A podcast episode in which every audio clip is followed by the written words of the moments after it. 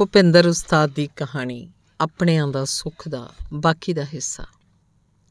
ਤੁਹਾਡਾ ਸਾਡੂ ਆਇਆ ਹੋਇਆ ਨਾ ਤੁਹਾਡੀ ਦੇਖਭਾਲ ਕਰਨ ਲਈ ਕਾਨਪੁਰੋਂ, ਉਹ ਕਦੋਂ ਮਿਲ ਸਕਦਾ ਹੈ?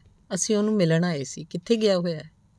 ਮੇਰੀ ਗੱਲ ਸੁਣ ਕੇ ਬਜ਼ੁਰਗ ਨੇ ਬੁਰਾ ਜਿਹਾ ਮੂੰਹ ਬਣਾਇਆ। ਮੇਰੀ ਦੇਖਭਾਲ ਉਹਨੇ ਕੀ ਕਰਨੀ ਹੈ? ਉਹ ਤਾਂ ਆਪਣੇ ਕੰਮ ਆਇਆ ਹੋਇਆ ਹੈ, ਸਵੇਰੇ 6-7 ਵਜੇ ਨਿਕਲ ਜਾਂਦਾ ਹੈ, ਰਾਤੀ 10-11 ਵਜੇ ਮੁੜਦਾ ਹੈ। ਆਪਣੀ ਦੇਖਭਾਲ ਤਾਂ ਉਹ ਤੋਂ ਹੁੰਦੀ ਨਹੀਂ। ਹਾਂ ਦੇਖੋ ਕੀ ਗੰਦ ਪਾਇਆ ਹੋਇਆ ਹੈ। ਸਾਡੂ ਨੇ ਮੈਲੇ ਕੱਪੜਿਆਂ ਦੇ ਢੇਰ ਵੱਲ ਇਸ਼ਾਰਾ ਕੀਤਾ। ਉਹ ਤਾਂ ਮੈਨੂੰ ਜਿਉਂਦੇ ਨੂੰ ਹੀ ਮਾਰੀ ਜਾਣ ਡਿਆ ਹੋਇਆ ਸੀ। ਮੇਰਾ ਹੀ ਮਕਾਨ ਮੈਥੋਂ ਹੀ ਚੋਰੀ ਵੇਚਣ ਲੱਗਾ ਸੀ। ਬੁੜੇ ਦੀ ਗੱਲ ਸੁਣ ਕੇ ਸਾਨੂੰ ਬੜੀ ਹੈਰਾਨੀ ਹੋਈ। ਤੁਸੀਂ ਵੀ ਕਿਤੇ ਮਕਾਨ ਦਾ ਸੌਦਾ ਕਰਨ ਤਾਂ ਨਹੀਂ ਆਏ? ਸਾਡੂ ਨੇ ਸਾਡੇ ਵੱਲ ਦੇਖਦਿਆਂ ਪੁੱਛਿਆ। ਨਹੀਂ ਬਜ਼ੁਰਗੋ, ਅਸੀਂ ਤਾਂ ਉਹਨੂੰ ਵੈਸੇ ਹੀ ਮਿਲਣ ਆਏ ਸੀ। ਉਹ ਤੁਹਾਡਾ ਮਕਾਨ ਕਿਵੇਂ ਵੇਚ ਸਕਦਾ ਹੈ? ਇਹਨੂੰ 2 ਮਹੀਨੇ ਹੋ ਚੱਲੇ ਆਏ ਨੂੰ। ਮੈਂ ਉਦੋਂ ਪਿੰਡ ਹੀ ਸੀ। ਇਹ ਮੇਰੇ ਕੋਲ ਗਿਆ ਤੇ ਕਹਿਣ ਲੱਗਾ ਮੈਨੂੰ ਇੱਥੇ 2 ਮਹੀਨੇ ਕੰਮ ਹੈ। ਮੈਨੂੰ ਇੱਕ ਕਮਰਾ ਦੇ ਦਿਓ ਰਹਿਣ ਲਈ। ਮੇਰੇ ਕੰਮ ਦੇ ਨੇੜੇ ਹੈ। ਮੈਂ ਇਹਨੂੰ ਆਪਣਾ ਸਮਝ ਕੇ ਚਾਬੀ ਦੇ ਦਿੱਤੀ। ਥੋੜੇ ਦਿਨ ਮੈਨੂੰ ਇਹਨਾਂ ਕਿਰਾਏਦਾਰਾਂ ਨੇ ਜਾ ਕੇ ਇਹਦੀ ਕਰਤੂਤ ਦੱਸੀ ਵੀ ਇਹ ਤਾਂ ਮਕਾਨ ਵੇਚਣ ਨੂੰ ਫਿਰਦਾ ਮੈਨੂੰ ਤਾਂ ਸੁਣ ਕੇ ਲੱਗ ਗਈ ਅੱਗ। ਮੈਂ ਇਹਨਾਂ ਦੇ ਨਾਲ ਹੀ ਟੈਂਪੂ 'ਚ ਬਹਿ ਕੇ ਆ ਗਿਆ। ਰਾਤੀ ਜਦੋਂ ਇਹ ਕੰਮ ਤੋਂ ਮੁੜਿਆ ਤਾਂ ਮੈਂ ਇਹਨੂੰ ਕਿਹਾ ਵੀ ਚੁੱਕ ਆਪਣਾ ਬੈਗ ਤੇ ਨਿਕਲ ਜਾ ਇੱਥੋਂ। ਇਹ ਮੁੱਕਰ ਗਿਆ। ਮਿੰਤਾ ਕਰਨ ਲੱਗ ਪਿਆ। ਮੈਂ ਉਦੋਂ ਦਾ ਇੱਥੇ ਹੀ ਆ ਉੱਥੇ ਵੀ ਇਕੱਲਾ ਸੀ। ਇੱਥੇ ਵੀ ਇਕੱਲਾ ਹੀ ਆ ਤੁਹਾਡਾ ਪਰਿਵਾਰ ਮੈਂ ਸਾਡੂ ਨੂੰ ਪੁੱਛਿਆ। ਮੇਰੀ ਘਰ ਵਾਲੀ ਨੂੰ ਤਾਂ ਬਹੁਤ ਦੇਰ ਹੋ ਗਈ ਮਰ ਗਈ ਨੂੰ। ਤੇ ਮੇਰੇ ਦੋਵੇਂ ਮੁੰਡੇ ਬਾਹਰ ਨੇ 25-27 ਸਾਲੀ ਆਉਂਦੇ ਨੇ 15-20 ਦਿਨ ਹੋਟਲ 'ਚ ਰਹਿ ਕੇ ਚਲੇ ਜਾਂਦੇ ਨੇ। ਉਹਨਾਂ ਨੂੰ ਮੇਰੀ ਕੋਈ ਬਹੁਤੀ ਚਿੰਤਾ ਨਹੀਂ। 4 ਮਹੀਨੇ ਹੋ ਗਏ ਨੇ ਮੈਨੂੰ ਮੰਜੇ ਤੇ ਪਿਆ। ਟੈਲੀਫੋਨ ਤੇ ਹਾਲ ਪੁੱਛ ਲੈਂਦੇ ਨੇ ਤੇ ਆਪਣਾ ਖਿਆਲ ਰੱਖੀ ਬਾਪੂ, ਕਹਿ ਕੇ ਗੱਲ ਖਤਮ ਕਰ ਦਿੰਦੇ ਆ। ਪਰ ਅਜੇ ਤੱਕ ਕੋਈ ਖਬਰ ਲੈਣ ਨਹੀਂ ਆਇਆ। ਇੱਕ ਵਾਰ ਮੈਂ ਉਹਨਾਂ ਨੂੰ ਕਿਹਾ ਵੀ ਭਈ ਸਿਹਤ ਸਿਹਤ ਦਾ ਖਿਆਲ ਗੱਲਾਂ ਨਾਲ ਨਹੀਂ, ਪੈਸਿਆਂ ਨਾਲ ਰੱਖ ਹੁੰਦਾ ਉਹ ਤਾਂ ਤੁਸੀਂ ਕਦੇ ਭੇਜੇ ਨਹੀਂ। ਉਹ ਤੋਂ ਬਾਅਦ ਉਹਨਾਂ ਦਾ ਫੋਨ ਵੀ 6 ਮਹੀਨੇ ਆਉਣ ਲੱਗ ਪਿਆ। ਸਾਂਢੂ ਦੀ ਗੱਲ ਮੁੱਕੀ ਤਾਂ ਅਸੀਂ ਫਤਿਹ ਬੁਲਾ ਕੇ ਆ ਗਏ। ਇੱਕ ਦਿਨ ਮੈਂ ਜਤਿੰਦਰ ਦੇ ਘਰ ਬੈਠਾ ਸੀ। ਉਹਦਾ ਦੋਸਤ ਹਰਦੀਪ ਆ ਗਿਆ, ਅਵਤਾਰ ਨਗਰ ਵਾਲਾ।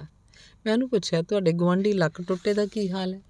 ਮੇਰੀ ਗੱਲ ਸੁਣ ਕੇ ਹੱਸ ਪਿਆ। ਕੀ ਗੱਲ? ਹੱਸ ਪਿਆ? ਗੱਲ ਹੀ ਹੱਸਣ ਵਾਲੀ ਹੈ। ਮੈਂ ਕੀ ਕਰਾਂ? ਇਦਾਂ ਦੇ ਬੰਦਿਆਂ ਨਾਲ ਇਦਾਂ ਹੀ ਹੋਣੀ ਚਾਹੀਦੀ ਹੈ। ਉਹ ਕਿਉਂ ਬਈ? ਮੈਂ ਹੈਰਾਨ ਹੁੰਦਿਆਂ ਪੁੱਛਿਆ, ਭਾਈ ਸਾਹਿਬ, ਤੁਹਾਨੂੰ ਸਾਰੀ ਗੱਲ ਦਾ ਪਤਾ ਲੱਗੂ ਤਾਂ ਤੁਸੀਂ ਵੀ ਹੱਸੋਗੇ ਤੇ ਇਹਨਾਂ ਨੂੰ ਲਾਂਤਾਂ ਵੀ ਪਾਓਗੇ। ਕੀ ਕੋਈ ਖਾਸ ਗੱਲ ਹੈ? ਮੈਂ ਬੜੀ ਉਤਸੁਕਤਾ ਨਾਲ ਸਾਰੀ ਗੱਲ ਜਾਣਨੀ ਚਾਹੀ।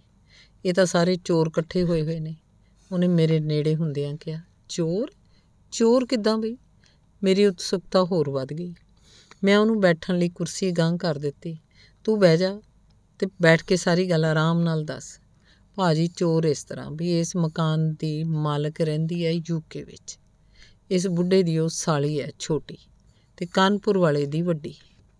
ਜਦੋਂ ਇਹ ਘਰ ਬਣਿਆ, ਉਦੋਂ ਆਲਾ ਦੁਆਲਾ ਖਾਲੀ ਪਿਆ ਸੀ। ਇਹਨਾਂ ਨੇ 2 ਫੁੱਟ ਥਾਂ ਗਵੰਡੀਆਂ ਦੀ ਘੇਰ ਲਈ। ਪਿਛਲੇ ਸਾਲ ਉਹ ਆਪਣਾ ਘਰ ਬਣਾਉਣ ਲੱਗੇ ਤਾਂ ਉਹਨਾਂ ਦੀ ਥਾਂ ਘਟ ਗਈ।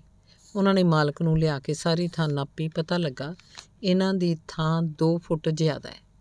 ਮਾਲਕ ਨੇ ਵਲੈਤ ਫੋਨ ਕਰਕੇ ਬੁੜੇ ਦੀ ਸਾਲੀ ਨੂੰ ਦੱਸਿਆ ਉਹਨੇ ਬੁੜੇ ਨੂੰ ਆਪਣਾ ਬੰਦਾ ਸਮਝ ਕੇ ਮੁਖਤਿਆਰਨਾਮਾ ਬਣਾ ਕੇ ਭੇਜ ਦਿੱਤਾ ਤੇ ਕਿਹਾ ਵੀ ਲੈ ਦੇ ਕੇ ਝਗੜਾ ਨਜਿੱਠ ਲੈ।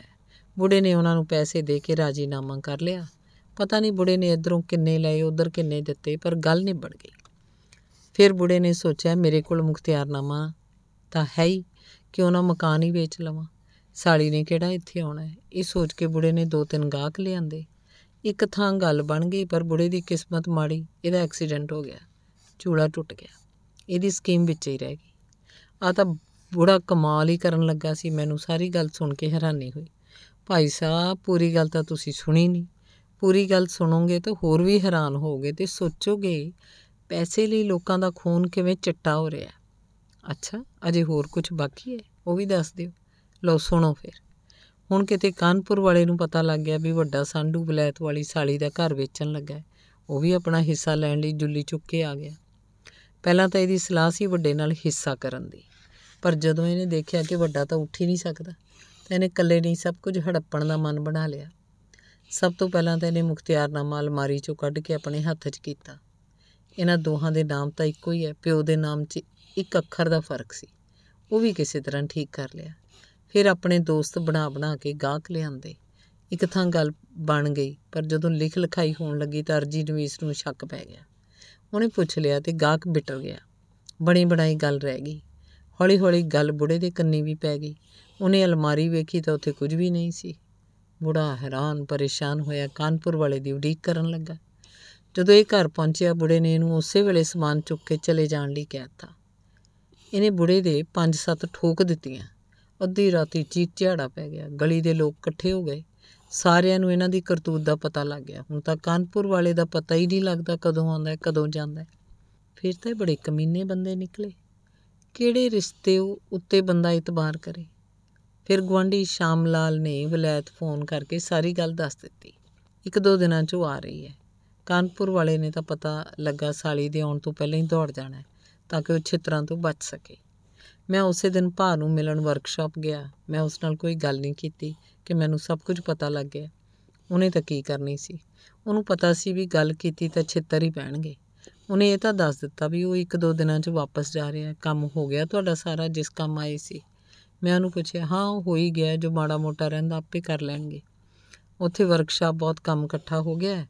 ਦੋ ਵਾਰ ਟੈਲੀਫੋਨ ਆ ਚੁੱਕਾ ਹੈ ਭਾ ਨੇ ਦੱਸਿਆ, ਚਲੋ ਠੀਕ ਹੈ, ਫਿਰ ਮੈਂ ਚੱਲਦਾ। ਦੋ ਦਿਨਾਂ 'ਚ ਨਾ ਭਾ ਮਿਲਣ ਆਇਆ, ਨਾ ਹੀ ਮੈਂ ਗਿਆ। ਤੀਸਰੇ ਦਿਨ ਜਤਿੰਦਰ ਤੇ ਹਰਦੀਪ ਮੇਰੇ ਕੋਲ ਆਏ। ਹਰਦੀਪ ਨੇ ਦੱਸਿਆ ਵੀ ਪਰਸੋਂ ਬੁੜੇ ਦੀ ਸਾਲੀ ਸਵੇਰੇ ਹੀ ਆ ਪਹੁੰਚੀ ਘਰ। ਕਾਨਪੁਰ ਵਾਲਾ ਅਜੇ ਗਿਆ ਹੀ ਸੀ। ਉਹਦੇ ਨਾਲ ਦੋ ਪੁਲਿਸ ਵਾਲੇ ਵੀ ਸੀ। ਬਾਪੂ ਜੀ, ਬੀਬੀ ਜੀ ਤੁਹਾਡੇ ਲਈ ਟੈਂਪੂ ਲੈ ਕੇ ਆਏ ਹੈ ਉੱਠ ਕੇ ਉਸ 'ਚ ਬਹਿ ਜਾਓ, ਆਰਾਮ ਨਾਲ ਪਿੰਡ ਚਲੇ ਜਾਓਗੇ। ਗਵਾਂਢੀ ਸ਼ਾਮ ਲਾਲ ਨੇ ਸਾਡੂ ਨੂੰ ਕਿਹਾ। ਸਾਡੂ ਨੇ ਔਖਾ ਜਿਹਾ ਹੋ ਕੇ ਸ਼ਾਮ ਲਾਲ ਵੱਲ ਦੇਖਿਆ। ਕਿਹੜੀ ਬੀਬੀ ਆਟੋ ਲੈ ਕੇ ਆਈ ਆ? ਕਾਦੇ ਲਈ ਮੈਨੂੰ ਪਿੰਡ ਲਿਜਾਣਾ ਹੈ? ਮੈਂ ਕਿਤੇ ਨਹੀਂ ਜਾਣਾ, ਮੈਂ ਆਪਣੇ ਘਰ ਬੈਠਾ। ਬਾਪੂ ਜੀ, ਤੁਸੀਂ ਸ਼ਾਇਦ ਮੈਨੂੰ ਪਛਾਣਿਆ ਨਹੀਂ। ਮੈਂ ਸ਼ਾਮ ਲਾਲ ਹਾਂ, ਤੁਹਾਡਾ ਗੁਆਂਢੀ। ਇਹ ਮਕਾਨ ਬੀਬੀ ਜੀ ਤੋਂ ਮੈਂ ਖਰੀਦ ਕੇ ਤੁਹਾਨੂੰ ਬਹੁਤ ਵੱਡਾ ਗੁਨਾਹ ਕਰਨ ਤੋਂ ਬਚਾ ਲਿਆ ਹੈ। ਉਸ ਗੁਨਾਹ ਦੀ ਸਜ਼ਾ 'ਚ ਤੁਹਾਡੀਆਂ ਹੱਡੀਆਂ ਜੇਲ੍ਹ ਦੀ ਕੋਠੜੀ 'ਚ ਰੁਲ ਜਾਣੀਆਂ ਸੀ। ਹੁਣ ਤੁਸੀਂ ਬਹੁਤੀ ਰੌਲੀ ਨਾ ਪਾਓ, ਨਹੀਂ ਤਾਂ ਸਿਪਾਹੀਆਂ ਨੇ ਘੜੀਸ ਕੇ ਟੈਂਪੂ 'ਚ ਸੁੱਟ ਦੇਣਾ ਆਓ, ਉੱਠੋ, ਮੈਂ ਤੁਹਾਨੂੰ ਆਰਾਮ ਨਾਲ ਸਮਾਨ ਰੱਖ ਕੇ ਬਿਠਾ ਦਿਆਂ।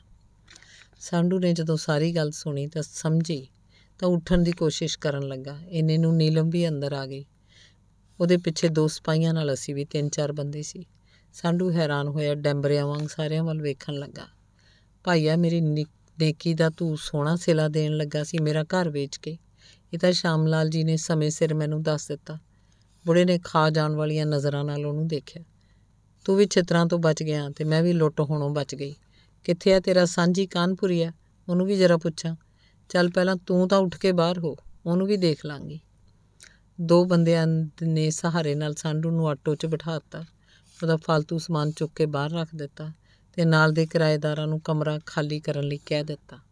ਲਓ ਸ਼ਾਮ ਲਾਲ ਜੀ, ਸੰਭੋ ਆਪਣਾ ਘਰ। ਕਹਿੰਦਿਆਂ ਨੀਲਮ ਬਾਹਰ ਨੂੰ ਤੁਰ ਪਈ। ਅਸਲ 'ਚ ਸਾਡੇ ਵਰਗੇ ਪਰਦੇਸੀਆਂ ਨੂੰ ਇੱਥੇ ਘਰ ਬਣਾਉਣੇ ਹੀ ਨਹੀਂ ਚਾਹੀਦੇ। ਜਦ ਇੱਥੇ ਰਹਿਣਾ ਹੀ ਨਹੀਂ, ਫਿਰ ਘਰ ਬਣਾਉਣ ਦਾ ਕੀ ਲਾਭ? ਬਹੁਤਿਆਂ ਦੀ ਅੱਖ ਤਾਂ ਅਜਿਹੀ ਘਰ ਜ਼ਮੀਨਾਂ ਨੂੰ ਸਾਂਭਣ ਤੇ ਟਿਕੀ ਰਹਿੰਦੀ ਹੈ। ਜਿਨ੍ਹਾਂ ਦੇ ਮਾਲਕ ਪਰਦੇਸੀ ਹੋਣ। ਜਦੋਂ ਕਿਤੇ ਪੰਜੀ ਸੱਤੀ ਸਾਲੀ ਆਉਣਾ ਹੋਵੇ, ਹੋਟਲ 'ਚ ਰਹਿ ਲਿਆ, ਨਾ ਕਿਸੇ ਦੀ ਹਿੜਕ, ਨਾ ਕਿਸੇ ਦੀ ਝਿੜਕ ਤੇ ਨਾ ਕਿਸੇ ਸੰਭਾਲ ਦਾ ਫਿਕਰ। ਧੰਨਵਾਦ। ਸਮਾਪਤ।